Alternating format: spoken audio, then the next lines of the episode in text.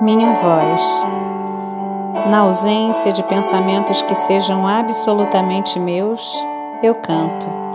E no canto me revelo mais forte. Nas ruas, em minhas andanças, em todos os momentos eu canto. E quanto mais canto, menos penso.